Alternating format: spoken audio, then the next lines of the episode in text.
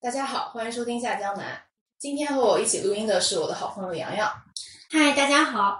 洋洋和我之前录了一期关于苏州园林的节目，然后今天我们就是继续这个园林的话题，来聊一聊扬州的园林。嗯，好呀，欢迎大家继续来到我们这个呃，我们两个人的播客，听我们继续唠叨起来。 对，呃，我这里要补充一个信息，就是洋洋同学是一个生活在南京，然后有着 扬州的公园卡的人。嗯你是经常会去这个扬州的园林吗？嗯，是的，就是我，我跟扬州感觉一点都不陌生，就是有点感觉它也好像是我的第二故乡一样。 我非常喜欢那里，然后而且，嗯，感觉那里面每一个园林就应该 是我们家的，所以也办了一个年卡。嗯嗯，就是聊起来扬州吧，我可以插两句闲话。嗯，最开始对扬州的印象，我们九零后啊，我觉得透露一下年纪。 小的时候有一部动画片，不知道就是在听的嘉宾里面有没有人看过，叫《围棋少年围棋上面，哎国产的吗》，？国产的，啊嗯我很好看，就是水墨画，有点那个水墨就是中国风的那个性质。嗯嗯，里面的主人公叫江流儿，嗯一个一代围棋圣手。嗯印象特别深的是，当时他跟他的好朋友两个人在在船上划着，在在湖上划着小船，然后他们就讲说，大家都知道天底下有个西湖，嗯但是不晓得还有个瘦西湖，嗯就在扬州那里有个瘦西湖。当时吧，我还很小，大概十岁左右吧，嗯呃，那个时候瘦西湖的印象就留在了我的脑海里，它就在扬州。嗯另外一个原因呢，就是我后来就是在南京上大学嘛，嗯呃，上大学就是我们学校旁边有一个山叫栖霞山。嗯站在栖霞山上，就是能望到大江、嗯长江，嗯在长江上就会大家想不经意间就想起来一首古诗：站在栖霞山上面，你的对面就是长江。那个点呢，当时就是说是秦始皇登长登登栖霞山看长俯瞰长江的一个点，嗯它已经有两千多年了。嗯嗯，后人就后人王安石就在上面也留留过一个跟他相关的诗，就叫“京口瓜洲一水间”。嗯中山只隔树同山。嗯，这个我知 道，这个我知道。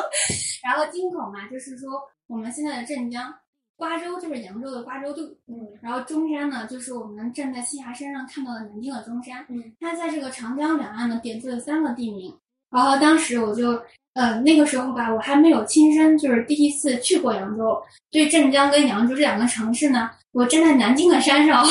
嗯就遥望着两个城市，内心里充满对它的遐想。嗯直到有一天，我是跨年过去玩，先去了镇江。我推荐大家，如果去玩，时间比较充裕的话，也可以走这样一个路线。嗯我是当时从南京坐了火车到了镇江，嗯然后从镇江玩了几天，呃，大概玩了一天半，就从镇江坐个气渡，嗯那个气渡比较有名，叫镇阳气渡。哦就这样就走了一个，就是古人很多人，包括王安石啊等等大名人，他们从从镇江过去扬州的一条古古代古代的水路，嗯到的是瓜州渡口。嗯，这个瓜州渡口呢，在古代还有一个杜十娘渡成百宝箱。哦，原来在这里。嗯嗯嗯，所以你你下去那里面，你没有导游的情况下呢，就是一个天然的好奇心促使着你去玩的时候，是一个很好的体验感。到了瓜州渡那个地方，毕竟还是游人比较少，大家不会走这样的一条老路线，所以当你下去玩，你乘个公交车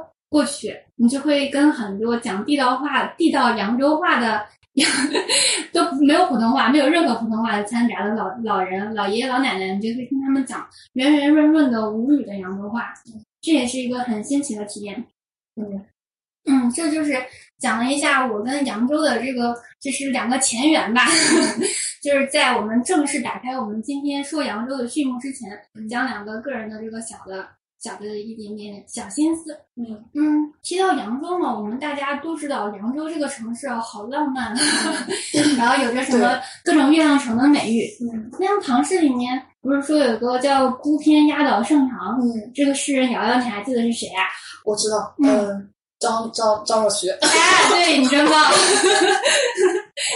就一天春江花月夜嘛，嗯就是说哦，春江花月夜嗯这五个字你连起来就织成你脑海里，马上就是一个浪漫的、月下的、有江有春有花的一个氤氲着雾气的，你看不真切，所以就浪漫而且朦胧。嗯嗯，就无怪就是唐代人对虚宁讲说：“天下三分明月夜，二分无赖是扬州。” 嗯，扬州果然就是名不虚传。第一嘛，我指定要讲瘦西湖了，因为我对它的印象最深刻的就是瘦西湖。嗯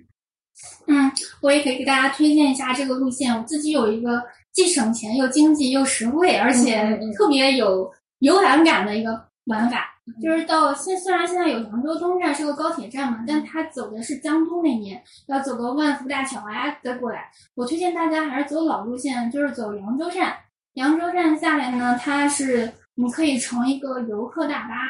就游一或者游二，你下来对接，然后它就从城北一路往下，就是整个下面第一站就是瘦西湖啊，然后就是什么盐酥路啊，然后叫什么平山堂啊，就是平山，嗯，还有那个，嗯，康山草堂，就这样的，包括是包括石道台的那个宅地等等这样一条路线。嗯，第一站就是从火车站往这边来，第一次你就脑海里。你的眼前就浮现的全是郁郁葱葱的树木，你就能感受到扬州这个绿化多好。嗯嗯，然后一路走过去，穿过新城区，就来到了我们第一站，就是平山堂。平山堂，然后观音山。这个时候，你眼前开始展现一个扩大的湖面了，它就是瘦西湖。瘦西湖呢，有东西南北，可能有至少四个门。嗯，哪一个门进去都很好玩， 这个我要补充一下。嗯，提到瘦西湖的话呢，嗯，这一条路线上，其实你可以在公交车上，你不需要着急下车，一直到盐阜路之前，你都有机会。你只要这个时候，你从中间任何一站下来，包括什么念四桥啊，什么武亭桥啊，什么玲珑花界呀、什么西春台啊，这些附近很好玩的景点，你其实下去哪一个门你都走几步，就是都不是特别远。 嗯大概半个小时以内，你都可以就是通达到那个地方。但是你坐在公交车上，你就可以看到，首先呢，你的右手边就是平山堂，然后包括那个七零七零寺、七零塔，嗯，平山堂、七零塔，这个我们可以到下期节目有机会再讲。这个这个平山堂、七零塔里面有很跟什么欧阳修啊、跟苏轼啊，包括唐代的鉴真大和尚梁思成嗯，等等，他们都有着深切的关系。平山堂不是在大明寺吗？对啊，大明寺的塔叫七星塔。哦嗯，对，它是这样的。然后你果然还是很知道的嘛。 我只去过那个大明寺，就是里面有一个鉴真纪念馆，然后门口那个是有郭沫若题呃题诗的，好像。嗯，对，就是鉴真和尚在八公元八百周年的时候，就是五六次的尝试从扬州渡到日本，嗯然后最终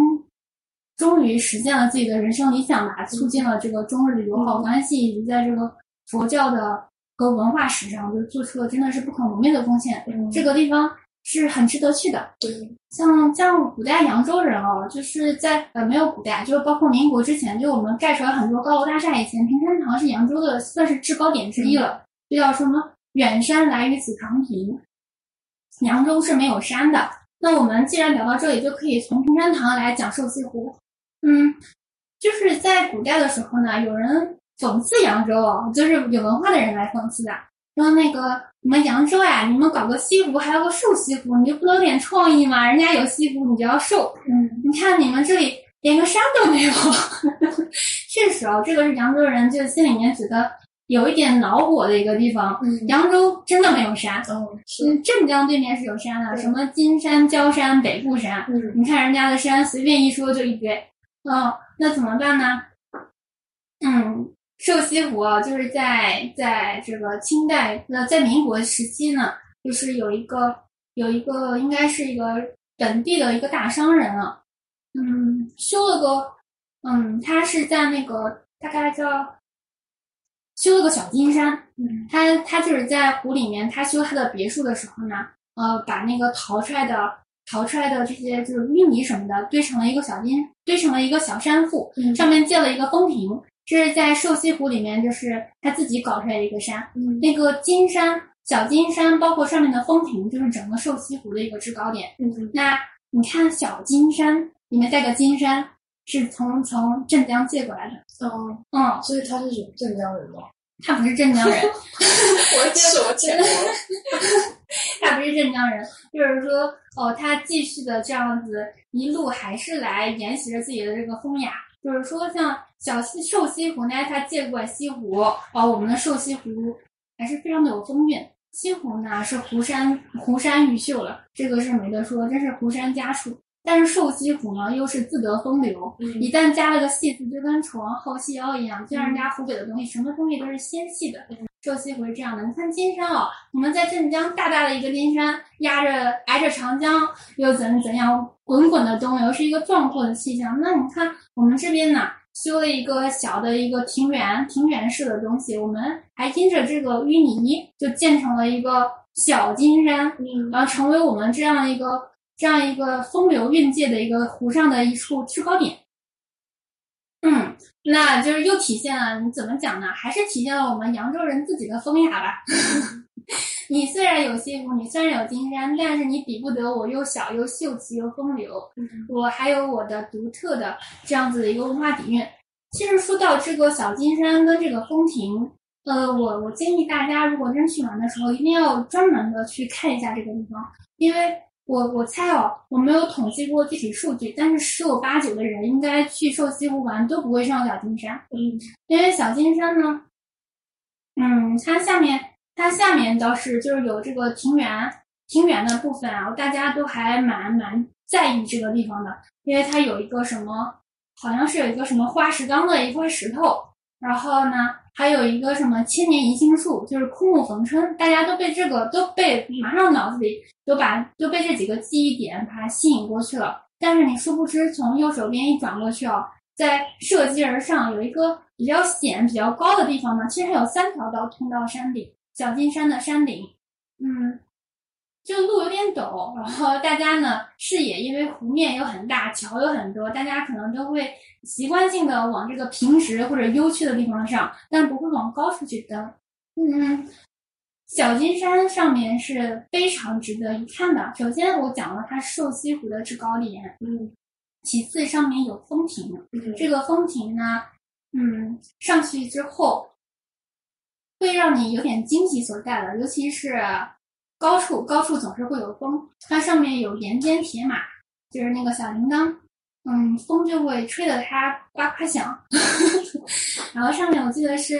嗯，它上面还有一副绝妙的绝妙的对联，这个我先不讲了，嗯大家可以留待你们自己去看，我告诉你们对意思。留一个小惊嗯，喜。是的，一个一方面呢，讲的是说，我眼前看到这个湖山绿秀，全都收纳到我心中；然后另外一方面呢，就讲到哦，我的心境淡然宁静这样子。嗯，你站在上面，如果你不管赶上的是晴天还是雨天，是刮风还是怎样，嗯，你都会看着这个对联在上面，在上面观着就是四时不同的风景，嗯，阴晴雨雪不同的不同的样貌，你都会有不同的心境。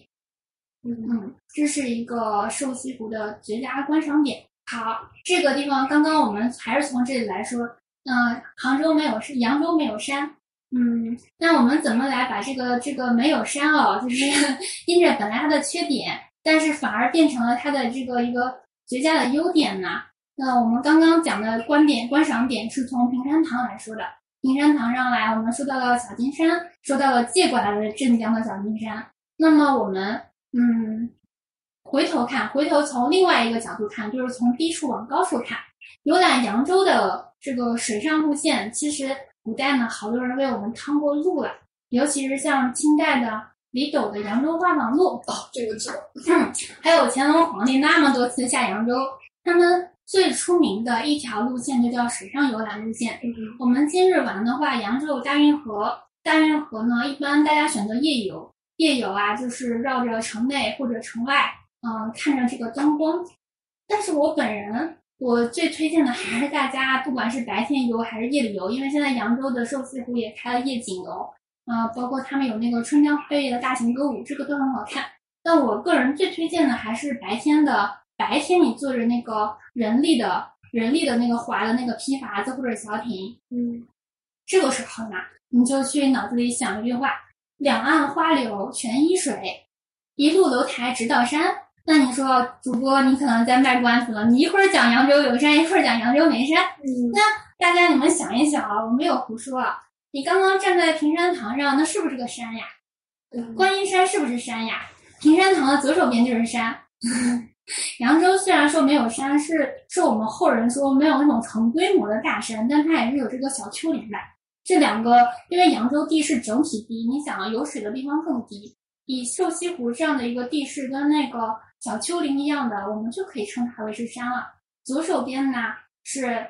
左手边是平山堂，我们以这个方向反过来看，左手边是平山堂，右手边是观音山。这个时候他们都在蜀冈大蜀冈风景区，那就是很高的，你眼前很壮阔的。然后瘦西湖里头呢，哎，又有什么小金山？然后你从平山堂下来呢，还有什么双峰插云？就是明明摆着的两个，就是其实是人造出来的啦，但是就是你在眼前就能有那种很高的，让你很害怕的这种，嗯，不管是生寒呢，就是说因为太高了，你就觉得有点寒冷啊，嗯或者说生出来一种畏惧感啊，你就觉得你完全感受不到没有山了。嗯嗯，所以这个如果是晚上坐船的话，反而就感受不到。对，因为晚上的视线你对就会受到影响了。那么好，我们回来了，我们又从这个东大门这边来看了。我们现在坐在一个皮划子上面， 有个有个或者是小姐姐或者是小哥哥给你唱着什么扬州小调啊， 嗯，我们我们来想着两岸花柳全依水，一路楼台直到山哦。它就在这个瘦西湖瘦瘦的风流并济的小湖里面，它这样左拐右拐，左拐右拐，左拐右拐，好，你就能看到北边的蜀冈，然后矗立着的观音山，还有平山堂的青塔。然后呢，三步一桃，五步一柳，桃柳相接。你想一想，这个画面是不是非常的美好？ 嗯你看哦，这个还有还有特别好的是清呃清末民初吧，清末的阮元，嗯那个大经学家、大学问家、大官员阮元，他就是他就有一句诗，就也是题给瘦西湖这边的，叫“江波湛岸绿堪染，嗯山色迎人秀可秀可餐”。嗯就是江波呢，我其实玩了这么多，嗯，也不是特别多，但是就是也转了，就是蛮多的，就是中国的这些就是旅游城市哦，就是江水这么干净的，湖水这么干净的地方呢不太多。苏州也是比较脏的，嗯它虽然有那么多优点，但是我们就是就是它的水确实不干净，嗯嗯包括南京也是，就是这个水打理的也都很不好。嗯杭州呢可能要好一点，但是扬州这个城市，它这个水是真绿，嗯就是说什么春水碧如碧于天呀，春水绿如蓝啊等等这些，你在扬州，尤其是扬州的春天，你是看的真的好清楚。所以阮元这句诗叫“江波湛岸绿堪染”，就是这个江波呢蘸着岸水，就好像是绿色，你就可以把它拿出来当染料一样。嗯然后山色迎人秀可餐。你要记住，我们现在是坐在一个船上的一个视角，所以你看江波站着岸，我们在中间嗯，绿堪染，山色迎人呢。你往前面，这个瘦西湖它是风流韵迹，但是呢，你要知道低处呢，它还还是要绕着高处走的。这个整个蜀冈是一片不小的面积，你就始终你的眼前，要么然有青塔，要么然有观音山的这个像迷宫一样的建筑，要不然就是有蜀冈其他片，就是上面长着长满绿树的这个呃丘陵。然后这一路山色迎人，秀可餐。嗯我们有句诗说的话：“秀色太美了，就像你好像也要吃到了嘴里一样，嗯哪怕你没有吃到嘴里，你的脑子跟你的胃都觉得得到了极大的满足。”嗯嗯，我当时就是坐在船里面想着这些，嗯，以前的这些老饕啊， 这些老行家，嗯，真会玩的吗是哎，会玩。我也感受到了，就是乾隆皇帝、乾隆爷、康熙爷，哎，你们玩的真开心。 对。那我觉得这你刚才说那个水系，嗯，它是不是死水？活水容易打理，但是都不会用活水的。包括其实从古至今，感觉大部分都是你像我们就以我们身边的玄武湖为例，嗯它是有那个各大闸口，嗯，对，就比如说这个附近什么有个什么什么什么几老头的闸，什么老槐树的什么什么闸，什么武庙闸之类对的。的，武嗯庙闸是明代明初留下来的非常老的一个闸口。对，他们嗯，应该是定期的会进行江水来换水，就是以活水来把整个的那个死水冲掉。嗯我还有了解到有一些地方呢，他们是如果嫌水特别臭了呢，会用自来水把它们换一下。就嗯总之是有打理的办法的。虽然我们都不专业，就只是就是作为探讨来讲，我就是水你泥。如果你经常换的话，你可以每次换一部分，一直你一换就整缸全换。哦你可以冲哎，三分之一冲三分之一，但是你要有专人来维护的，明白而且你弄的时候还要比较仔细，因为你的水里还有水生植物，还有水生动物呢。对，你这个东西你都要打理，那现在也没有什么效益，也没有什么责任心，我何苦多一事呢？对啊，又没有人对它有这么高的要求。我觉得就这个游玩游玩体验来说，这个水质还挺重要的。你看那个秦淮河，秦淮河我之前打听过，嗯，十几年以前就臭的要命，你对还有印象？太有印象，我从小到大就是秦淮河就是臭的，就是多自来水冲过一次嗯就好了。哦 嗯，就是其实解决起来解决起来不这难么啊，复杂，那就是没人管，因为工程量很浩大，对，因为是花的钱、花的时间、精力、人力资本都挺高的。对但是这个东西，我觉得就是一个地方的饮食文化，呃，或者一个地方的历史文化传统啊，嗯是就是跟跟这个城市给外人呈现出来的面貌，真的是确切确切的相关的，而且是很重要的一个一种传承。对它就是好像是，嗯，我们是一家人，比如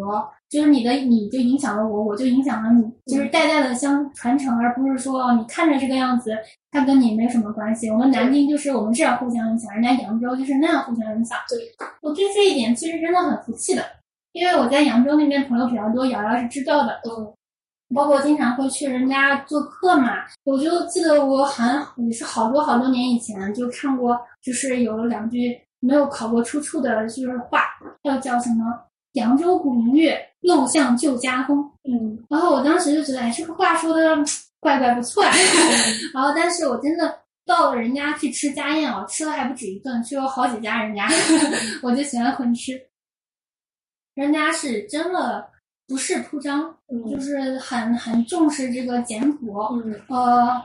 就是不管有多少东西，就呈现出来的呢，都是恰到好处的量，很低调。但是每一道菜呢，都特别特别的考究，嗯就是一定要讲究什么原材料的搭配、营养的搭配、色香味的搭配，然后汤口怎样。就比如我记得我吃过一碗鸡汤，嗯，他们他们家烧的鸡汤就加了很多很多味中药，西洋参啊、黄芪啊呀、然后鸡的肚子里要塞满各种各样的这个香料啊，嗯嗯，呃，就是汤煮出来是白白的，嗯吃的时候呢，一定是每一个人煎到自己的碗里的时候，自己现加一丢丢盐，这样嗯来保证这个汤质，还有这个鸡的这个味道，就是不被这个各种各种其他的佐料来破坏。嗯就是一碗汤，你喝到嘴里叫说，古人就讲说那个，就是治理国家就像调羹一样，就调的比较和，嗯就是调的比较中和，嗯然后像烹一个小鲜一样，嗯我就觉得真的怪人家扬州成为世界美食之都，嗯真的是有这样的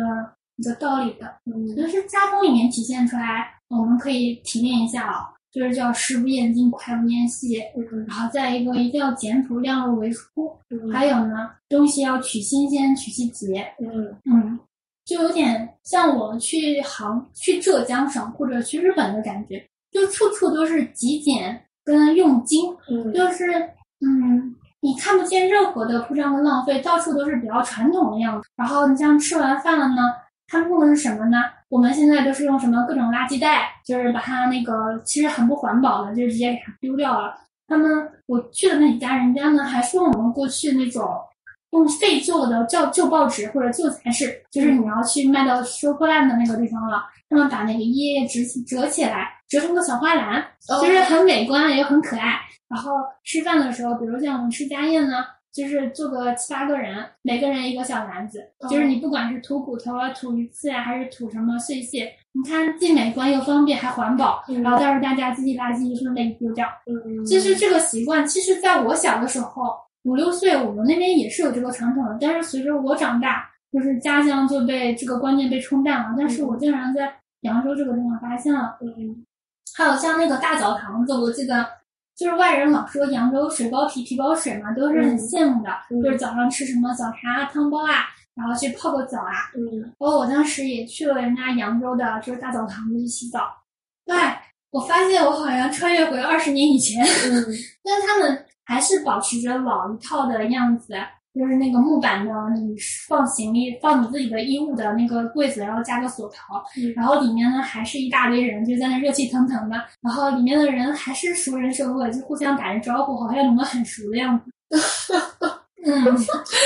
而且很便宜哦，嗯我当时加个搓澡，估计也就花了二十块钱左右，就是消费也极低，就觉得这个这个就是我们刚才聊的这个家风嘛，就是这个对于食物啊，对于生活啊，对于每一个细节的这个嗯这个要求，就是扬州是真的，你能看出来它的历史的底蕴确实在那里。嗯，我觉得这是一种就是城市性格、城市气质，嗯，是吧？其实你要换到这，我可以插个小插曲，也是我之前印象很深的一件事。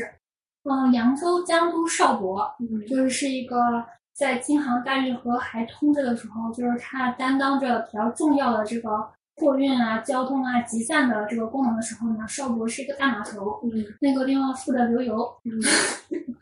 嗯，就是后来在大运河被联合国申报为世界文化遗产的时候呢，那个地方是一个小镇，就申报了好几处的这个文化遗产。嗯有一个报道上面讲说，这个申报的检察官是一个大鉴赏家了，因为他就专门去各国、去这个全世界去鉴赏，就是说来最后测评、写报告。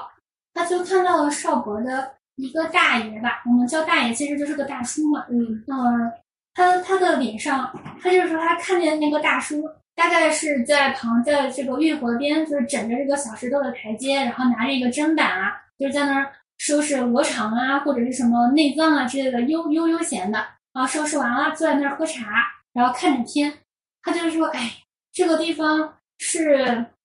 真的，这个两千多年历史熏陶的地方的人的表情都不一样嗯哦，就他的脸上就是有一种那个淡然、嗯自足、宁静、从容，嗯就是就是这样的一种表情，跟外面的人完全不同的。嗯就是古镇的精神、嗯历史文化传统未曾消失，嗯就是在他们每一个居民的脸上、嗯精神上、血液里始终在流淌着。嗯他看了之后就想说：“哎，我多么想也成为这里的一个居民啊！”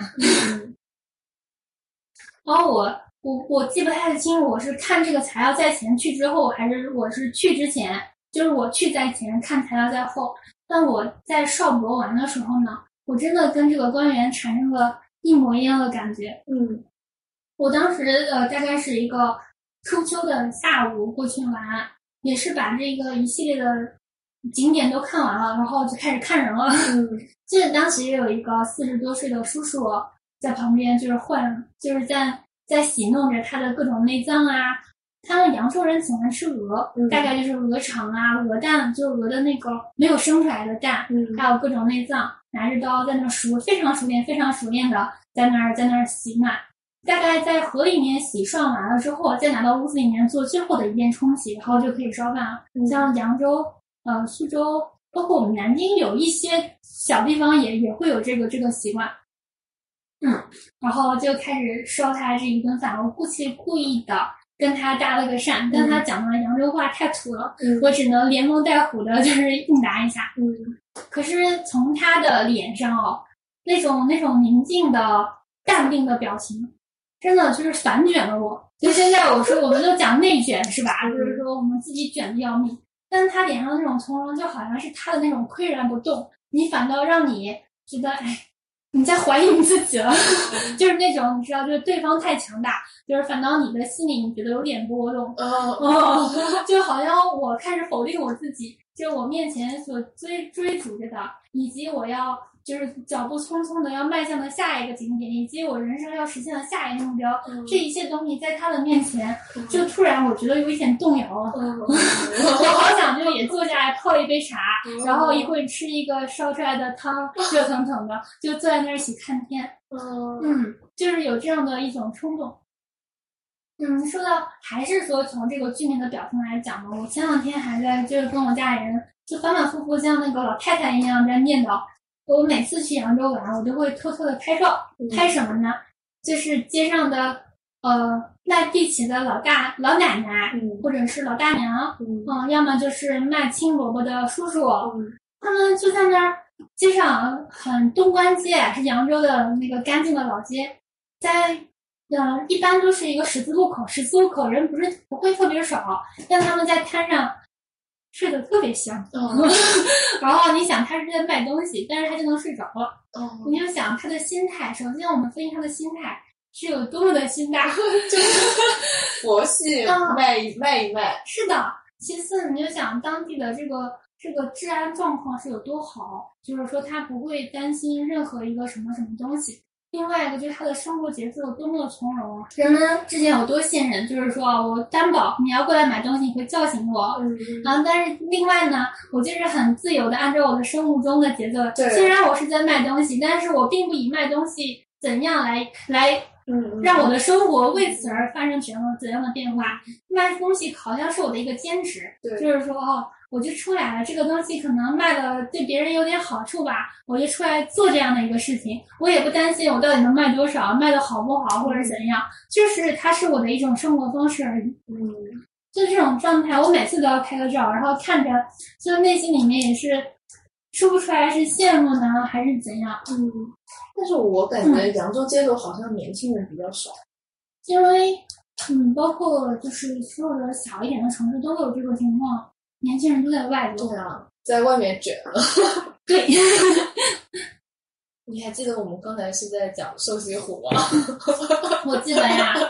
我记得呀，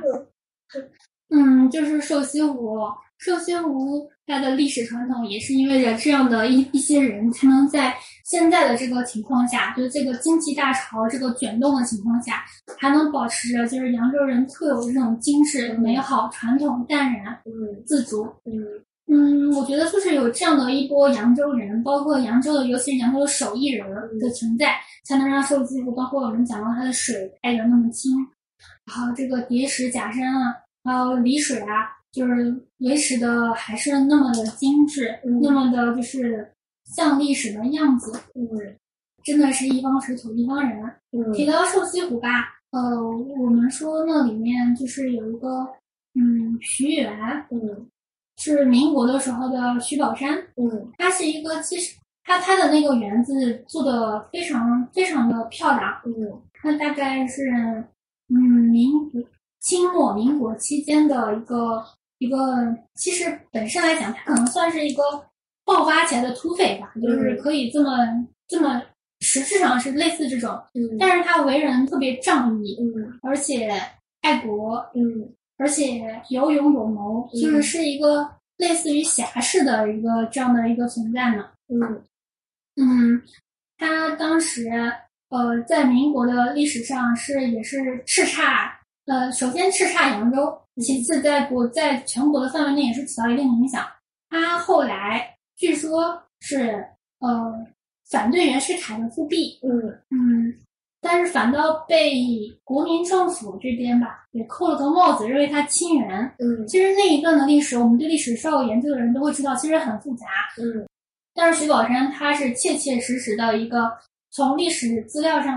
正确铁实的反元的一个人，嗯因为战略上可能有一点点类似于亲元的原因，嗯被这边政府盖了个帽子被抹杀掉，嗯因为他就是有异形。嗯而且呢，嗯，做了比较比较多的一些这个嗯爱国的事，包括呃在扬州也做了很多为民的实事。所以他去世之后呢，是呃地方地方的这个嗯有良知的人士，包括可能有一些政府方面的出力。呃但大部分是民众自发集资给他修建了阔气的学园，哦这个地方大家如果去玩，就是可以留意一下。是在瘦西湖里面一个景点吗？对，瘦西湖东大门进去，哦就是那个刚才讲过的是水上的嘛，嗯水上的有什么服装啊、屈原啊，然后那个古亭桥啊、白塔啊，什么西春台、吹台、钓鱼台等等，这是那个湖上游览线路。湖上游览线路其实那里面有很多特别好看的桥，包括什么念四桥，什么念四桥边月，什么什么什么什么可怜什么红药，年年知为谁生这些这些词之外，还有一些像什么电视剧的取景，像《青青河边草》有一个黄石假山，黄石黄石堆成的桥，就是《青青河边草》里面的那个电影里面的呃，电视剧里面的用那个。嗯，还有好多好多，哎呦，扬州的园林里面拍了好多好多电视剧，哦，我知道一个嗯《像素花的加倍郎》，对，是吧？但那个是在呃，对，上次《花家家对郎》里面用了很多，包括什么像《易谱》里面也有，但它最主要取的那哦，对，它里面用那个寺庙就是平山堂，就大明寺，哦，就大明寺的那个山门，然后但是它的背景用的是江都的那个仙女庙，江都也有一些很好看的园子。哦，上次《花家家对郎》里面有一个特别好听的主题曲，你还有印象？五月烟雨蒙蒙，是吧对对对，是这个，是这个。对吧？来，我们跟那我跟你重复一下前面，前面是很有禅意的一段话，嗯叫“风吹云动天不动风吹云 动，”。对，那我们可以合唱： 天不动，水 吹水飞船移岸不移，。对，然后刀切莲藕丝不断，山高水远情不移。嗯，然后就是是五月烟雨蒙蒙唱扬 州，啊，就是就是就是就是这个非常美好的。你看，我们时下正是五月，然嗯后到了五月底就到了这个梅雨时节，嗯正好是五月烟雨蒙蒙唱扬州，嗯，百年巧合话惊奇。啊，对对对， 但是这个江都，哎，就是大家如果要避风玩，其实江都跟泰州也是两处很推荐去玩的地方。这两个地方人不会很多，但是跟扬州早茶传统啊或者园子呀也有的逛。泰州有个桥园，江都就是仙女庙里面嗯也很漂亮，嗯而且也大概都是明代的明代的底子的园林，就是很古朴。嗯嗯，那我们回过头来还是讲这个瘦西湖里面吧。我嗯们由所重点的来讲吧，像武亭桥啊、白塔啊这个，就是大家从不管是手机上啊，还是说电视剧啊，还是什么上面知道的东西有很多。嗯我们就补充一些，呃，就是可以作为就是稍微小众一点的知识来说。武亭桥呢，顾名思义，它就是像个莲花一样开起来，有五个亭啊。然后，但是它历史上呢，曾经做过两次修缮。第一次呢，呃，不是历史上，就是从这个建国以来吧，做过两次修缮。就是之前呢，它遭有一个遭遇，就像杭州的西湖的雷峰塔一样，嗯就是有一些人比较迷信，嗯，哦，就是说抽塔，包括南京城墙砖也有这个待遇，就是是被人家偷回去了。武亭桥上过去的原来的这个瓦，也是说皇家烧造的残瓦，嗯然后在上面覆盖了，后来也就被人那个高高搞给搞的，就是摊掉，后来就是重新烧造。据说重新烧造的时候呢，颜色色彩，我们举个例子，就是说本来要暗一点，那烧出来又亮了一些。嗯当时张家伦觉得啊这个有点要求不符合，但是当完全砌上之后，产生了一种意料之外的这个效果，就跟周围的这个南方山色、呃绿水、青山、这个浅色的树木更协调的一种明亮的色彩，就是我们现在看到的武亭桥的色彩嗯另外呢，武亭桥下面有，我记得如果没错的话，是有十六个桥洞。嗯我们老说什么“天下三分明月夜，二分无赖在扬州”。嗯，在武亭桥上的桥洞看月亮，嗯那个这是扬州体现扬州的月亮的一个嗯一个绝好的景点。大家如果晚上去看春江花月夜的这个大型歌舞剧，可以去试试看。嗯，OK，呃，白塔，武亭桥跟白塔当时都是根据这个皇家的范本来设计的嘛，说这个皇帝过来，呃，去个景山的白塔还是怎么怎么样的，嗯，但是这个这个这个说法啊，从从证据上来考证，好像是有问题的，说这个时我记得是时间上有点出入，这是关于白塔的第一个，就是这个传说不是那么可信。嗯另外一个史实是，这个白塔它建之前，它曾经是个尼姑庙，就是在在尼姑庙的基础上建成了白塔。嗯呃，在这个从武亭桥跟这个白塔再往前走的路上，就有一个呃歌吹扬州的吹台，就是老说这个扬州哦，就扬州还有一个民俗谚语，民俗语叫“千家养女千娇曲，十里种田十里栽花算种田”。嗯就是说扬州很浪漫嘛。那诸诸位可以在脑海里想一想这个画面。 然后从这个桥跟塔往前直走，就到了这个吹台。吹台呢也叫钓鱼台，就是皇帝在这里面钓过鱼。吹台是一处嗯建在水上的台，它只有一条堤岸通过来，然后其他三面全是环水的，有四个框，四个圆框，四个圆框呢全是借景。你站在每个框里面看到的都是江山如画。嗯， 它这个吹台呢，据说是有三绝，啊、有刘海粟的，我记得是有刘海粟，还有启功，还有一个还有一个谁，我记不太清了。就是他们三个人呢，分别提了这个吹台的匾，还写了对联，然后还写了一个什么，大家回去可以自己做稍作了解。就是吹台上面是有三绝的。嗯，当年乾隆帝据说在这里钓过鱼，所以后来就以钓鱼台而闻名。嗯，瘦西湖湖面的景点，厦门就到了小金山，我们之前提过的。小金山好像以前也是一个什么寺庙，然后后来就是就是作为这样的一个小金山的一个景点，然后包括旁边真的建了一个用淤泥建了一个山，上面有一个风亭。嗯，再往前走的话，就到了西春台那边。嗯西春台，西春台吧，它是一个取景借景很漂亮的地方。它回看，就是你的脑、你的、你的眼前就能看到大明寺，大明寺的青塔，然后这面的五亭桥，然后包括白塔，包括吹台等等，就是它又是一个景观组合。瘦西湖给我最大的印象就是什么呢？我总是猜想。这个建湖的人，他一定是一个杰出的画家，就是经营不止。你站在高点或者低点，尤其是在这个几处名胜聚集地，它这个踩点就像提前望好、丈量过似的。你看它的组合，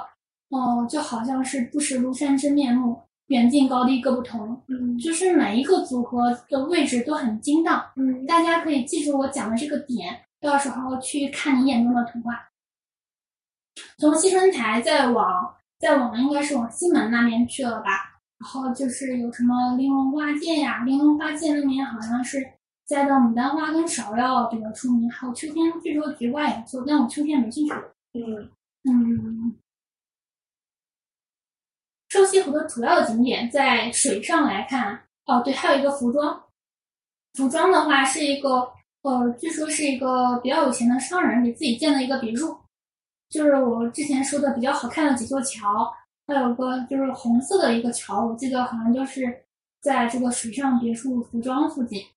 嗯，湖上景点大概主要是这几处，然后我们就来到湖边吧。湖边呢也是让人很流连忘返的地方。我给大家建议两条两条路线，如果有可能的话，你们可以去体验一下，会重新让你对瘦西湖的外围景观有一个不一样的视角。嗯嗯，一处是那个靠着南大门那边有个大桥，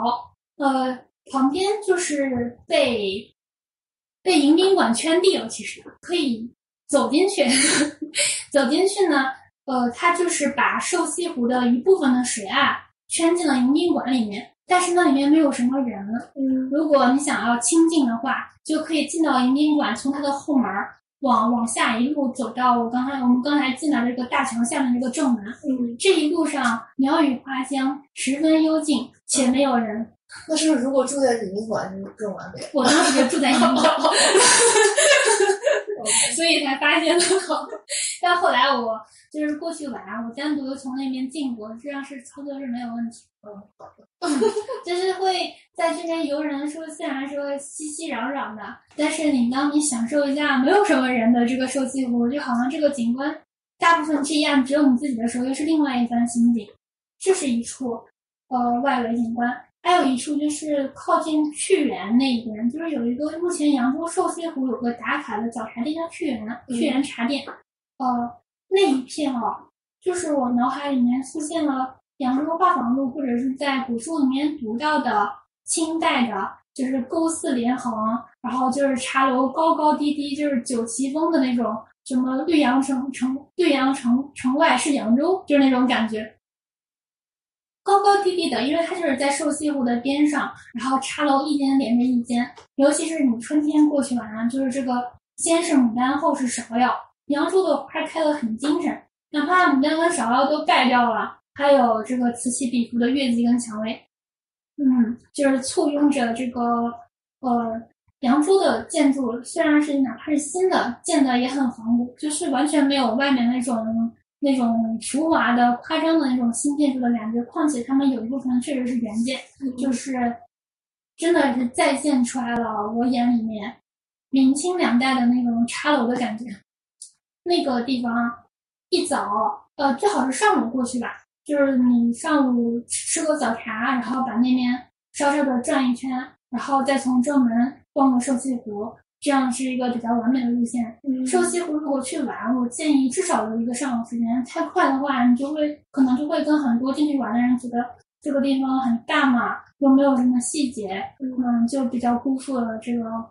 真的是也是中流一中流玉秀的一处景观。嗯，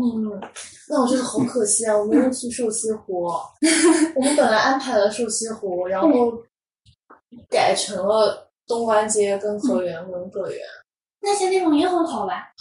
但是瘦西湖值得一去，尤其是水上游览路线。如果没有水上游览路线，你想，连皇帝去玩都是水上路线的精 华。 哦他们啊而是且老你饕说到这个水上游玩路线啊，就其实刚才我们提到那个李斗的嗯扬州画舫路，它那个画舫就是瘦西湖上的画舫、嗯，啊，就跟对秦不对淮画舫似的。对啊，它是以这个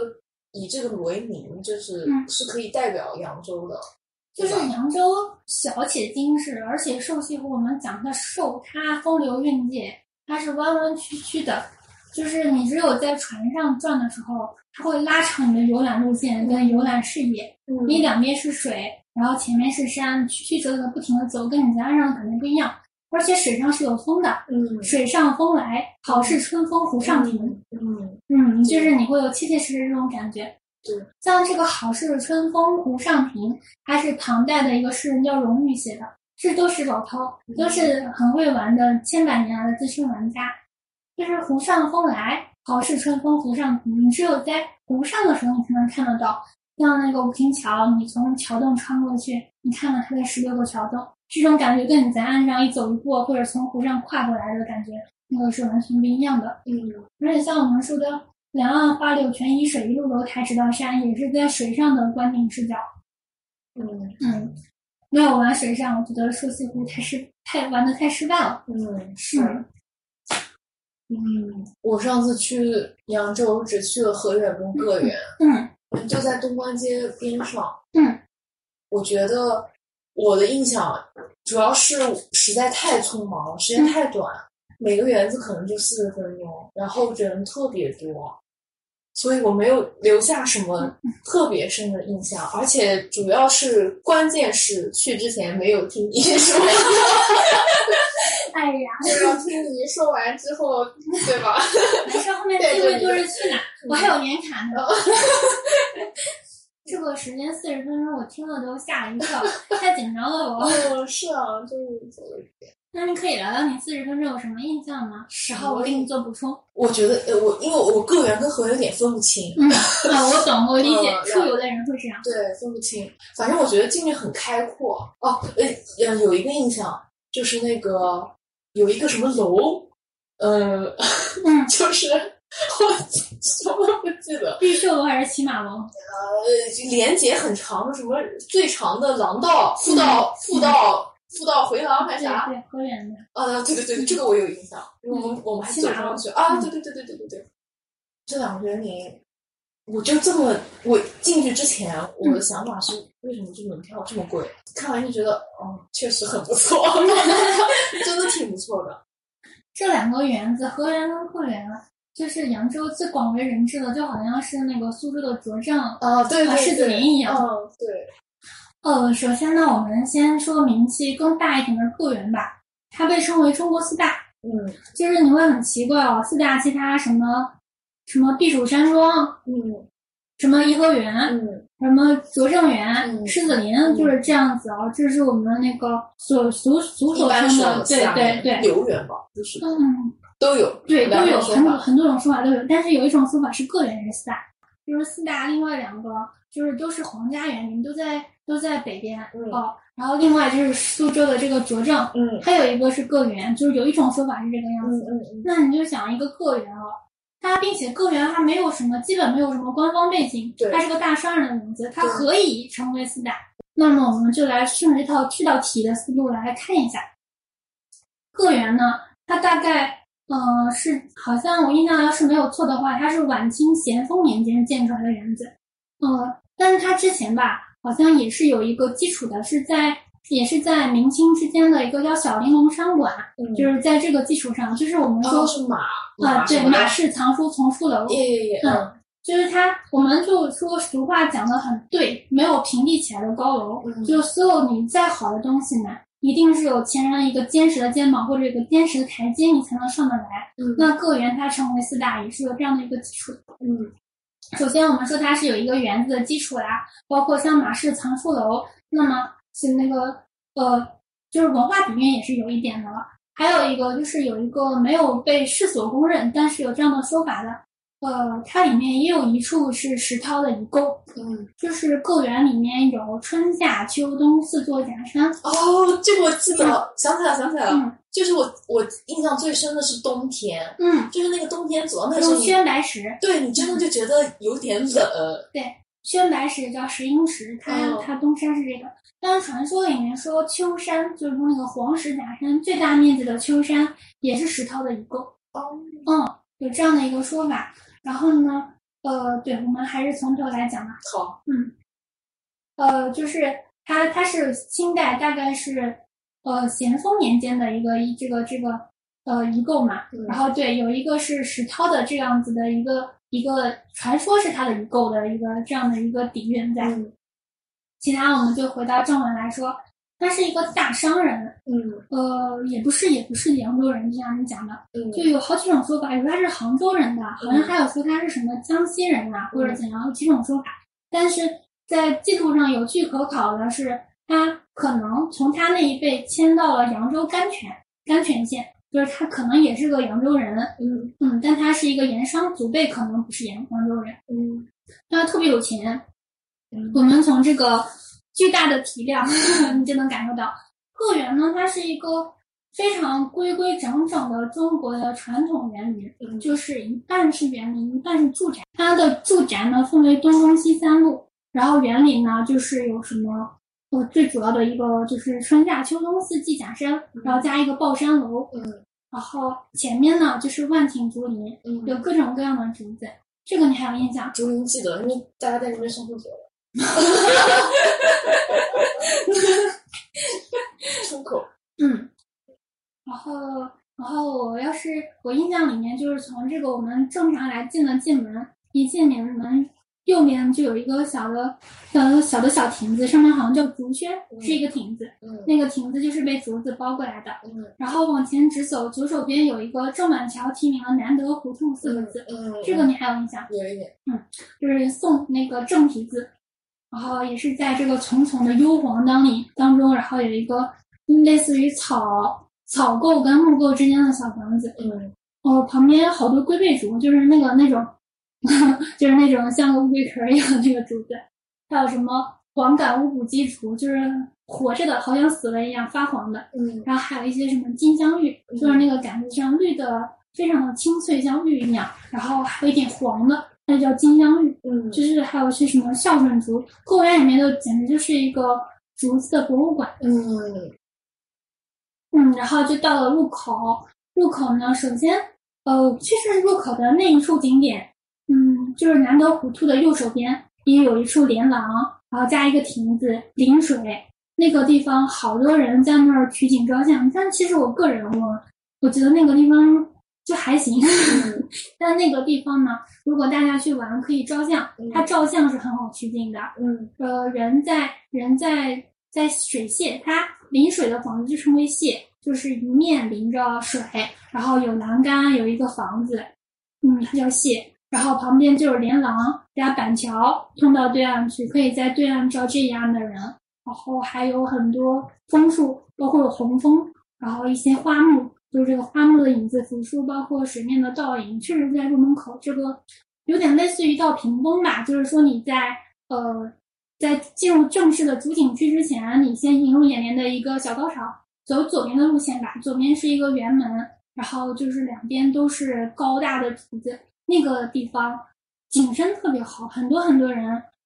嗯，如果照相你不可以在傍晚照，因为傍晚它是一个背光面，一般在白天比较比较亮的时候来照。景深就是辕门还有竹林，冲过去特别的漂亮。这个是给我印象很深的。嗯，然后从这边过去，呃，直走就会通到四季假山主景区。嗯首先是，首先就是春山，陈从周嘛，他就是一个园林行家，他评价个园的时候，就是说这个地方无愧于晚清的，呃，无愧于就是四大四大这个名字，叫什么春山淡野而无笑。呃，就是首先第一个我们进来的。它上面有一个圆门，上面写着“个园”，然后下面是那个碎石铺地，碎石就是有点类似于大理石，呃，是那种浅浅淡淡的碎的，包括白色呀、粉色呀这种比较亮的颜色。因为进入了春天，它不是说穷，就是这个这个石头非常的贵，它以这个碎石铺地就营造出来一个春的基调。嗯，以前那个是个园的正门，哦，嗯，这是个人端端正正的正门。所以我们就是在品尝、品味园林的行家也来讲，就是说有句话叫“呃，园林也跟读书一样，读文章一样，就是每一个园林嘛，有一个园林的主题。这个主题跟什么相关呢？就会跟这个原主人的身世、背景、职业、文化素养有关。嗯那么，个园的主人他是个商人，嗯他就有点暴发户，多多少少不可避免的有点暴发户的感觉，嗯所以他就呃，他的主题就叫做叫做排场大，嗯场面大，嗯显得我阔绰。嗯就是扬州人豆腐，这个豆腐的思想从古古来有之，比如这个石崇的金古园啊，等等等。那他呃，他是一个大商人，要通过大还是商人还是扬州的盐商，他要有一个办法来显示哦，我这个园子建出来就是要比你们别的园子要好的，嗯我就是比你有钱的。所以其实你看，那个门倘若是正门的话，那么我们进来第一个看到的就是个园的春山，嗯然后就是秋山，然后就是下山，嗯然后再穿出去就是东山。嗯其实他这个 你一进来就会发现，哦，你家好有钱呀！嗯， 是，就是要把那个有钱摆在明面上，一下子就能不要太多弯弯绕绕就能哎感，受嗯到。对对。然后他进来之后呢，就是两边就是有那个叫石笋，就是就是那个叫什么，就是那种石头的学名我忘了，就是那个高高的立着的，就是跟像像那个竹子刚长出来的竹笋一样，它就是春山。然后春山进去旁边还有很多太湖石，然后做成各种十二生肖的动物的造型，你要仔细看看，好像是这个样子的。啊，是 的，我有一嗯，然后迎面来进来的就是那个叫好像叫一两娟吧，它是一个碎花玻璃，然后你可以透过这个碎花玻璃看到对面的抱山楼，嗯然后非常的美。那个地方的光影真的是，无论什么天气，呃，镜子里面就能看到抱山楼跟水面像画面一样，就直接折射过来了。然后从这边看不同颜色的玻璃，看到对面去，也是美的要命。 对面抱山楼，抱山楼一左一右啊，它它的我们就是现在站站在雨间，对面看着抱山楼嘛，左右手边就是秋山，就是说传说是石涛一构的秋山，它以高大沉稳而著称。嗯秋山，陈同书讲说这个春山可游，夏山可看，秋山可登，可登。嗯哦，秋山就是可以登上去的，秋山确实是可以登上去的。我每次去玩哦，哦，丛书楼就在秋山上，就是那个马氏的那个丛书楼的遗址。嗯，它用了相当大体量的这个黄石，然后营造出来了呃高高的峰，还有桥，还有洞，然后还有几个峰，你可以就是高高低低的呃不停的上上下下，甚至于在很多地方你从上往下看的时候，你会感觉到那种视觉上和心理上的害怕的感觉。嗯嗯，但是呢，你又觉得哦，这个石头这么大，你有一种宏伟的感觉，真正的就营造出来了。你在秋天漫步在山上，左手边一棵红枫，右手边一棵什么什么柏树、松树这样子，呃，登在平稳、高大、厚实，但是又比较险的秋山上，就是秋山可登秋游的感觉。我的右手左手边，左手边就是湖，就是太湖市的下山了。下山神州州讲，下山苍翠而雨滴，就是下山可看。它是一个非常大、非常大体量的太湖石，而且在太湖石那边呢，它还营造出来了，呃，它还栽种了很多什么，呃，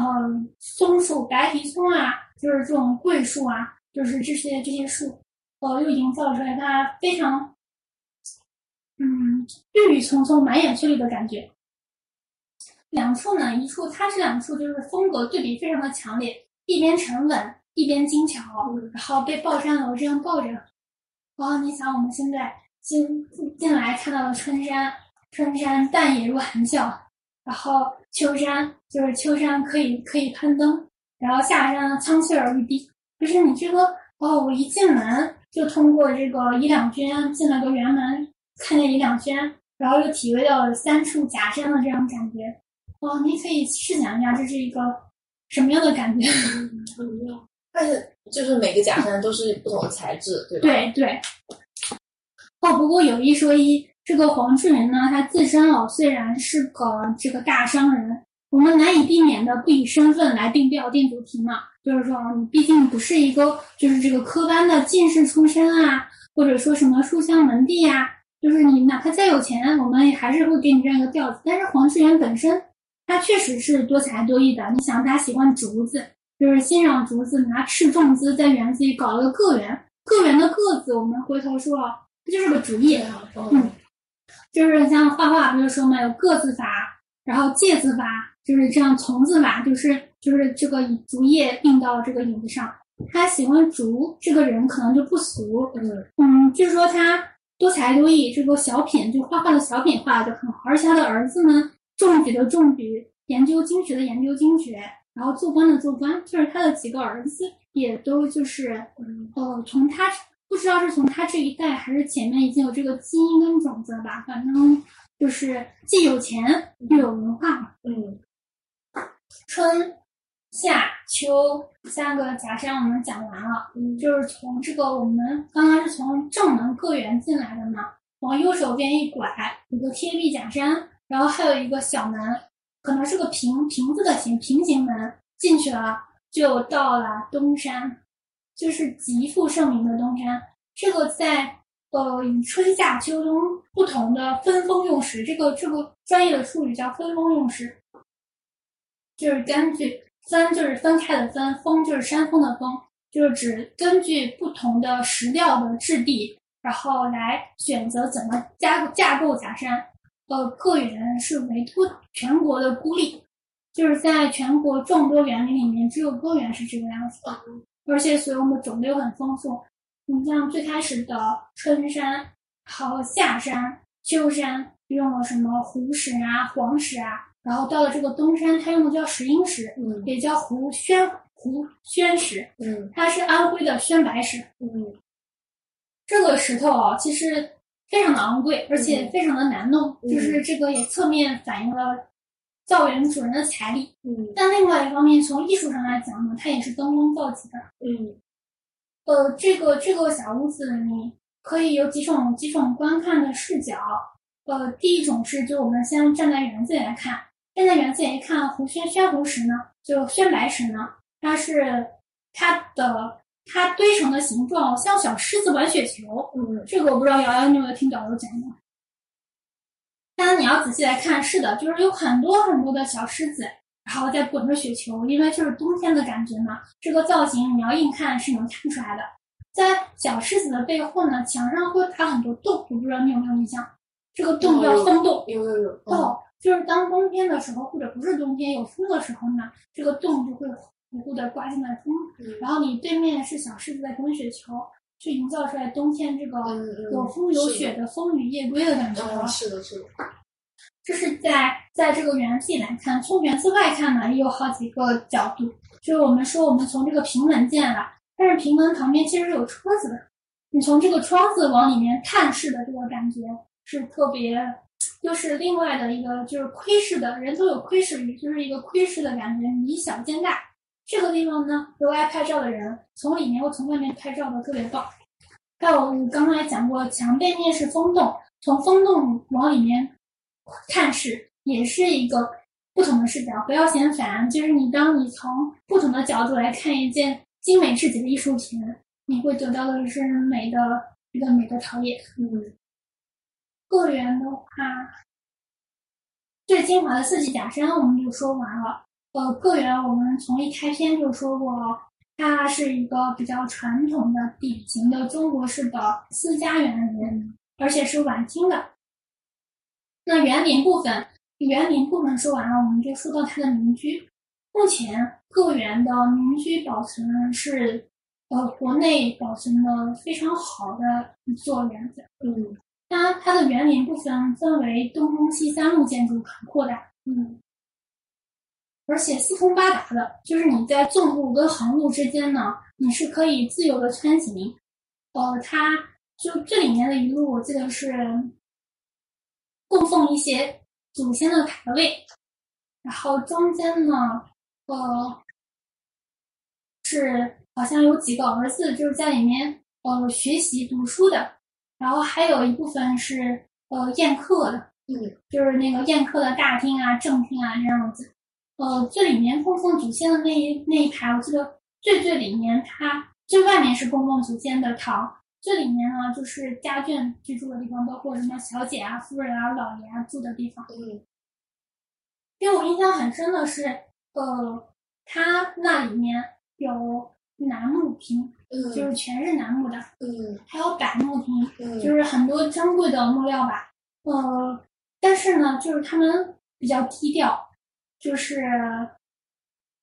虽然它是一个暴发户，但是最就是最显眼的地方，他们没有用来就是这个这个就是显示自己的财力阔绰，反倒是在这个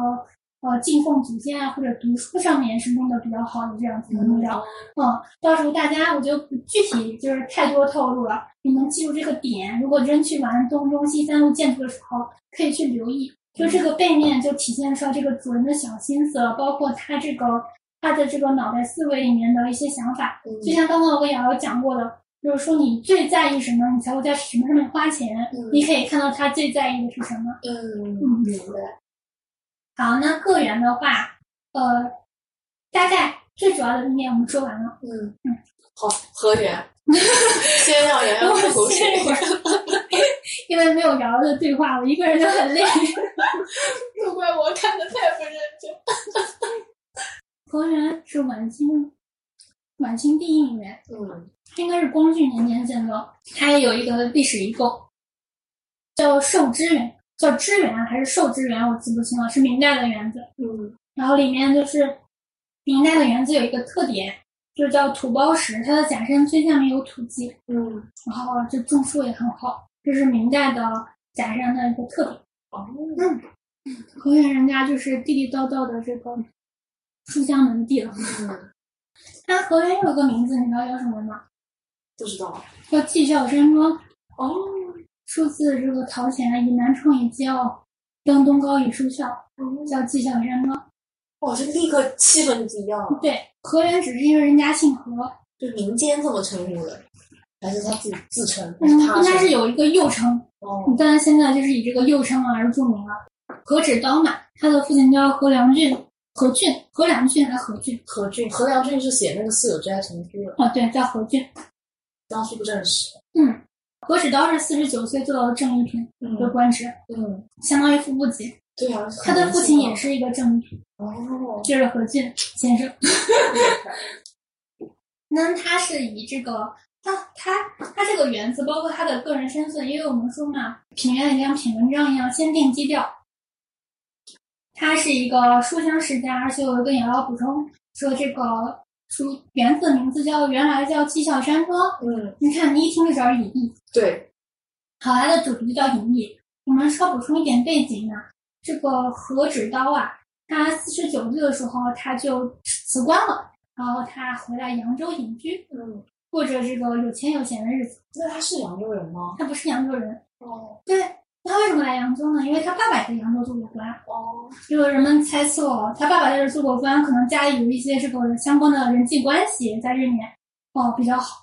另外呢，扬州的这个山水山水风光，我们也是承认它比较优秀的。嗯，还有呢，我们一直提到的扬州的这个历史文化底蕴也很深厚，嗯就是有这个书香传家的这样的传统。嗯估计我们猜测，后人猜测出于这三点原因，他就过来扬州了。嗯就买了人家明代的这个，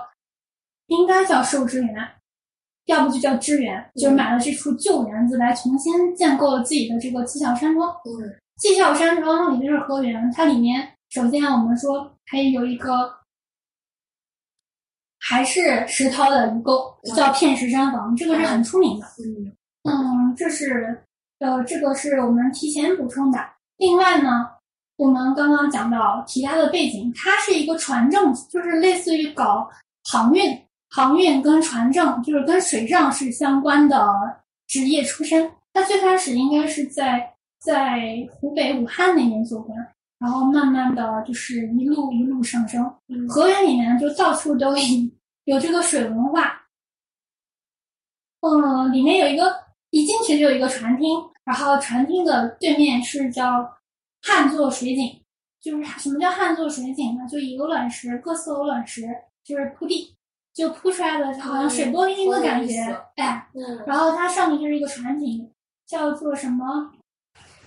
呃，以月作媒，船作家，嗯就是到处都是这种，就是跟船的风格相关的，这是一点。另外一点就是你刚刚讲的，叫富到，就是这个四四通八达的，像像立交、像高速一样的这个东西。对对对对，嗯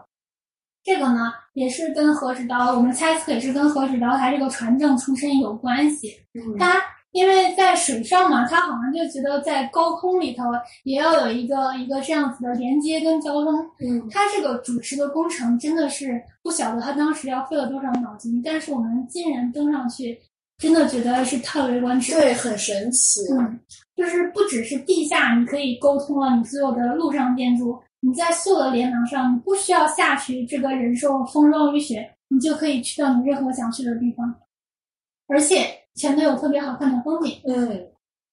嗯，这个可能我们猜测就跟他这个在水上漂泊，就是觉得这个旁边的这样子的一个感觉有关系。另外呢，它我们说了这个这个这个园子是在光绪年间，同光贞就是到最后了嘛。那个时候国门已经被打开了，园子的建筑呢分东路跟西路，应该是在西面吧，那一面就是中西合璧。嗯，你还有印象？没有印象？真是太 太遗憾了。高多少？我没的想寂寞。哎，在这个中式建筑这边呢，我们进了门之后，就是呃我们回到大门口吧。嗯，因为我们直接跨越了，说它这个船的背景嘛，就说到船厅跟汉作嗯嗯这个汉作水景，还有这个连廊像在船上一样的感觉。嗯，其实一进门呢，它就有一些贴壁假山，嗯贴地夹山下面就有一些小的小溪流流水。这个地方呢，无形中就是增高了这个这个园子的视觉高度，嗯以及就是增加了波澜，就是你贴壁有假山，然后又加了个小深沟，就是深度也变变变深了。就是在墙上有贴壁，有溪流，你就觉得这个空间好像唰的一下扩大了。嗯然后正对面是一个蝴蝶厅，嗯，蝴蝶厅呢，呃，就是那种翘角的一个房子，大家进去可以留意一下。然后再往前就是一个船厅，就是汉作汉作夹山，呃，汉作水井，呃，再进去就到我们这个这个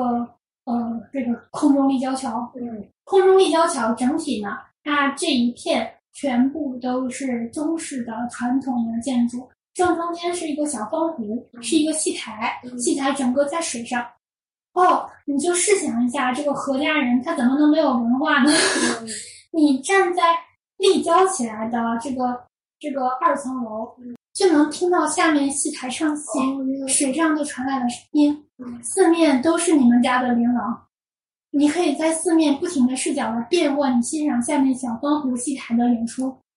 有多么的美妙。对对对，好想哦，有画面。嗯，从这个这个中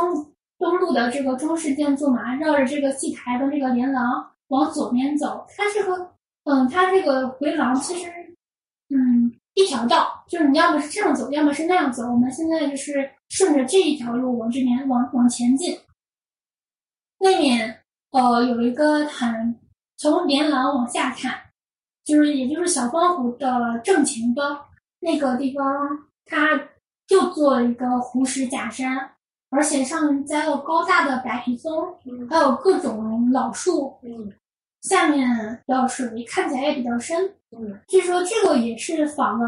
王维的《寄予往生方作》那个是“空山新雨后，哦这个我天气晚来秋，这个我会，你一说这个我就会了。明月松间照，清泉石上流”。哦，就是它它那一块呢，就有点像是就是王维当时呃居住在辋川嘛，他的蓝田辋川别墅，然后就是也是那种演绎的风光很美的这样的一个景点。那个地方经常被人忽略啊，但是那个地方确实，我上次。对，瑶问了瑶瑶浏览的时间，忘了讲我。其实我后来浏览的时间也不长，嗯但是也有两个小时，嗯，这是已经很短的时间了。哦，OK，只有这样才能顾聊细节。嗯我专门给了这个地方十五分钟的时间来看，嗯确实确实有那种那种隐逸的味道，而且清新。嗯呃，从这个地方往前走，就到了他给他老母亲修建的二层楼。二层楼下面直接通向一个花园，嗯我就想到这个何止刀先生是真是很孝顺，嗯他专门在就是我们说刚刚空山新雨后那样美好的景致以及看戏也很方便的一个一个太阳房里面，给他的母亲修建了一个卧室，是在二层，然后一层通下去，他母亲专属的花园，扩大的假山，然后下面的道上应该我要是没有记错的话，也是有福寿这样子的，就是鹅卵石铺地。嗯他母亲里面好像也是类似于一个佛堂，因为我们知道，就是在江南地区，就是老一辈的人其实是吃斋念佛的，但嗯是何直刀的母亲作为书香传家的人也不例外。嗯从母亲的卧房呢，母亲的卧房是一个超级方便的所在，面临着所有的花园，然后也能听戏，也能通往儿孙的住处。呃，好，从母亲的住处出去呢，我们就能看到，其实从这边看，或者从从中室往这边看，中间的隔墙上面是全部是不相同的花墙。嗯什么叫花墙呢？瞻园也有，就是不同图案的那个，呃，窗户是镂空的，没有玻璃。嗯呃，但是河源的好好在哪里呢？它中西合璧，就是一部分是中式的图案，一部分是西式的几何图案。这个大家有功夫可以仔细看每一处窗景。如果你从中式看呢，就能看到西式的取景；嗯从西式看呢，就能看到中式的取景，非常的妙，而且配合上各种植物，它的植物是很高的，就是你怎样拍照都能看到有植物在你的窗口里。嗯这个搭配也不知道它是怎么做到的。嗯然后骑马楼、玉秀楼，呃，就是就是他们的呃，就是他们的儿儿女们，就是子孙们，呃，或者家眷们吧，就是所住的地方。我们印象很深的就是他的女儿，就是何家的小姐的闺房，里面有弹的钢琴，有画的素描。然后就是有他读的书，嗯还有一系列的就是西式的建西式的家具，嗯呃个园，我们来把它对比一下啊个园吧。它是一部分就是很整的，这面就是东面就是园子，西就举例子，东面就是园子，西面呢就是住宅。但是河园呢，它是住宅和园子交叉在一起的，就形成了说老母亲可以在这边既能听戏，又能下去逛花园，还能随便去找任何一个儿孙，这样子也是很方便的。可能说，呃，就是河源的人，他有这样子的，一个是书香门第的一个背景，另外一个他有一个中西开放的视野，嗯就是超越了我们中国传统这种说嗯一是一，二是二，要比较井然分开有序，嗯它就进行了一个沟通跟融合，好像反映了晚清我们这个嗯思想大潮下的一个新变。嗯嗯我个人我喜欢河源胜过个人，嗯我我逛完了，我记得我跟我一个比较要好的朋友还讲了，我说，呃，我到了今天我才觉得这个园子跟这个主人的出身背景的差别真是太大了。嗯，个人说实话呢，他还是一个有一定文化教养的商人感，嗯，它这个这个气息还是比较浓厚的。虽然它弄的东西堪称精致，嗯堪称技艺上已经到达一个顶峰了，但是河源呢，呃，可能跟就是个人的偏好有关，它就处处就是透露着一种，嗯，就是你登到高处之后看的那种那种从容，那种大气，那种沟通，那种磅礴，就是你很不经意，你很不经意，但是你每一个细节呢，都体现了你的这个胸怀，体现了你的格局，体现了你的审美，嗯而且它还有一种就是矛盾所在，就是说我有点漂泊，但是我又渴望沟通，然后呢，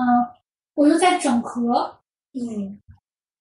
嗯，然后我又很注重生活，嗯就是我是真的就是讲究到了，就是把生活融入到我的这个所有的思想跟行为里面，嗯嗯，是这样的一种感觉，就是嗯，就是说，嗯，就是理念的渗，透，它最终都是体现原主自己的那个性格跟他的精神世界。对对对，你像现在就是他们所有的好园子嘛，他们现在开的门其实都跟过去是不一样的。嗯，你要想知道过去的样子是什么呢？呃，你像比如我刚才讲过，个园开的门它不是正门，它对是在那面春山的门。那么河园其实过去通往呃石涛底的那个片石山房，其实也是有个小门的，它非常近，就是在现在开门的左手边，你穿过一个律动门进去，再推开一个门，就是片石山房。但他现在把那个门锁了。哦，那么锁了就锁了吧，我们先知道它的路径是过去很方便的。另外，我们就姑且就看一下这个地方它是个怎么，就这个像像这个一个暗门，它是就这个这一块空的空间它是干嘛的？我就这一块，其实因为我没有找到没有进得成过去的道，本来我有一点懊恼的，但我就想姑且欣赏一下，嗯我就发现啊，这边左面一个房子，右面一个房子，然后到处都是竹子跟小石头，嗯好幽静啊！嗯只有文人能设计出来这样的一个空间，嗯空间不是很大，但你在里面就觉得又幽静又扩大，反倒你出去的时候，你心里就清凉了。嗯，然后再往那边穿过去，到了这个片石山房，嗯，对，我觉得就是这些园林很神奇，它明明在闹市区，嗯但是你在里面的时候是另外一个进入到另外一个世界，跟外面的都已经完全隔开了嗯对那种感觉。而且尤其是你发现那个假山跟水弄得特别好。嗯回头我们要说扬州人比较讨厌的，扬州没有山了。嗯，就是因为扬州没有山，就是好像在清代的时候就有人评价过了，说呢，杭州呢以湖山取胜，苏州呢以市寺取胜，就是这个商铺啊什么的经营啊，杭州呢就以牒食胜，嗯，扬牒州，食扬扬州就以牒食胜。哦估计他们可能就是想弥补自己没有山，所以他们的造山的技艺、叠山的技艺呢是全国榜首，包括像古代的各个皇帝哦，也不能说各个，就尤其是清代的皇帝吧，就是造那些陵园的时候，都是大量的把扬州的工匠请过去给他们叠山。 现在也是这个样子。对对对，好，我们现在就说到片石山房，这是目前很多人就是因此而过去河源去游玩的，就想看一下就是真正的。你看牒石，像歌玉梁，我们说过，之前说过苏州嗯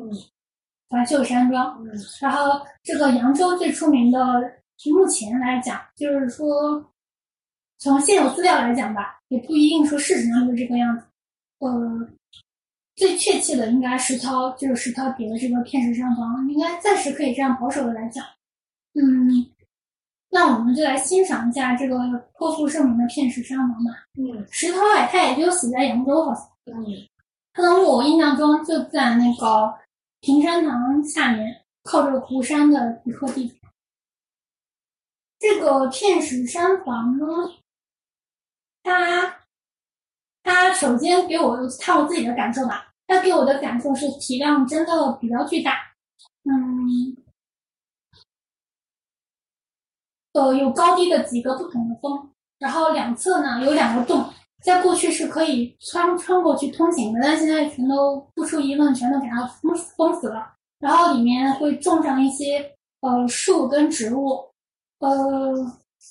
它跟别的山不同，我觉得就是层次比较，一个是高度比较高，另外一个是宽度又比较宽，然后分峰分峰分的峰比较多，另外两侧的洞是是通的，而且里面山势情况比较复杂。当然我没有没有真的进去过，我只能在两边就是偷偷的从那个人家封起来的洞往里面窥探。嗯，我能看到它这个这个这个通道是真的是很深很高且很大。嗯，另外，它在这个山的最左手边它有个镜子，这个镜子呢，它就可以把这个山再扩大一倍。哦，然后，哦，这个我记得，嗯，然后在在中间假山的中间呢有一个圆洞，有一个圆洞就可以你随随着你移步换景，可以看到一个月亮从没有到圆月到又没有哦，就是扬州人爱月亮，它就是这个镜花水月，就是天下三分明月，在此你也可以看见，它就是有一个这个宫洞的效应，就是你可以寻找月亮。就恰恰在中间有一个圆洞，太湖式的圆洞，嗯恰恰投在水里面就可以由月圆到到月月初到月初落。这个太棒了。嗯，就另外从行家上来讲的话，就是他们可能就要看这个增峰叠石，就是这个这个石头跟石头之间是怎么勾连的，然后洞跟洞之间是怎么支撑的，然后怎么过渡的。但是这些呢，由于我观看的距离太远了，我只能看到它这个贴合确实是非常的这个看起来很合一，然后山搭的呃层次感层次感，嗯，高高低低的，然后，呃，就是可以用一句话叫“一个山叠的好，就是远近高低各不同”。最高境界，对，呃，大概河源，嗯，就这样了。 从河源出小，就是我上次跟瑶瑶讲，我还多逛了个小园儿，叫叫小盘古。从河源出去东门吧，应该是东门出去有个小胡同，穿进去六七分钟就到小盘古。它是清代的一个高官周富周富的自家园，那个那个小园子，大家有机会可以过去玩，二十块钱的门票。这个园子的假山特别棒，好过泰州的桥人，它也是一个，它应该也是有一个明代的，它它的叠石的方法是明代的一个叠石方法，呃，明代的叠石方法好像叫什么复道，嗯，就是你登上假山，有一二三四四条路，哦五条路，嗯，就是 好像是有一个中间的一个，嗯，有一个单独隔出来的一个空间，它有不同的门，嗯，有从下面上的，有登楼梯的，还有隔个墙再登个楼梯的，还有下去嗯，的，就是它形成了一个一个立交，然后上去，然后再再从这个立交，你透过这个旁边贴着云墙，从这个假面下去呢，下面有个深谷，你从上面可以看到下面深谷很深。但你下去呢，你发现那个园子特别良心，没有任何拦阻，嗯，你可以下去跟鱿鱼很亲近的握手，哦，很险。叫它上面有个刻字叫“水流云在”，就是水流，但是云还在，嗯又是充满禅意的，你就能看到这种园子的基调一定是大观园。哦，对，禅意，嗯，这个园子最棒的啊就是这一块，就是这个这个假山的这个复道组合，然后这个深沟深涧，然后对面呢，你在那个假山上看对面呢几处的像宴客厅吧，就是水榭跟宴客厅三处的组合绝佳。因为现在在维修，你在上面看，反正我五月份四月底去的时候，它在维修，从上面看是有一点阻碍这个你眼睛看的，但你站在下面，就是我讲的那个可以跟鱿鱼握手的那个地方往上看，你就能看到它这个组合妙处了，三处，呃，两处连在一起，一竖一横连在一起，然后另外在旁边作陪，嗯呃，是很妙的，你能看得出来匠心。嗯嗯，这个小园子不做过多的的讲解，因为园子很小，最精华的地方就在这里。大家如果有时间可以过去玩一下。好呀，我之前都没有听说过，嗯，很小众，但非常好。嗯，好，感谢杨洋推荐。 我我觉得今天跟杨洋聊就是这些，就是聊这几个扬州的园林，我有一个一个嗯感想，就是不管你你去这个园林的客观条件如何，就人是多还是少，你都可以多留一些时间。嗯，对，一个园子至少要两对，个小至时少要两个小时以上的时间，就是你在里面待的时间，就是达到一定长度之后，这个人多，他也不会那么影响你，就是你他他们多，他们走他们的，就是你的心可以静下来，然后再去欣赏。就是如果你时间 短的话，像我这样就很浪费。对走呀、马观花就是你买椟还珠了，有点。对对，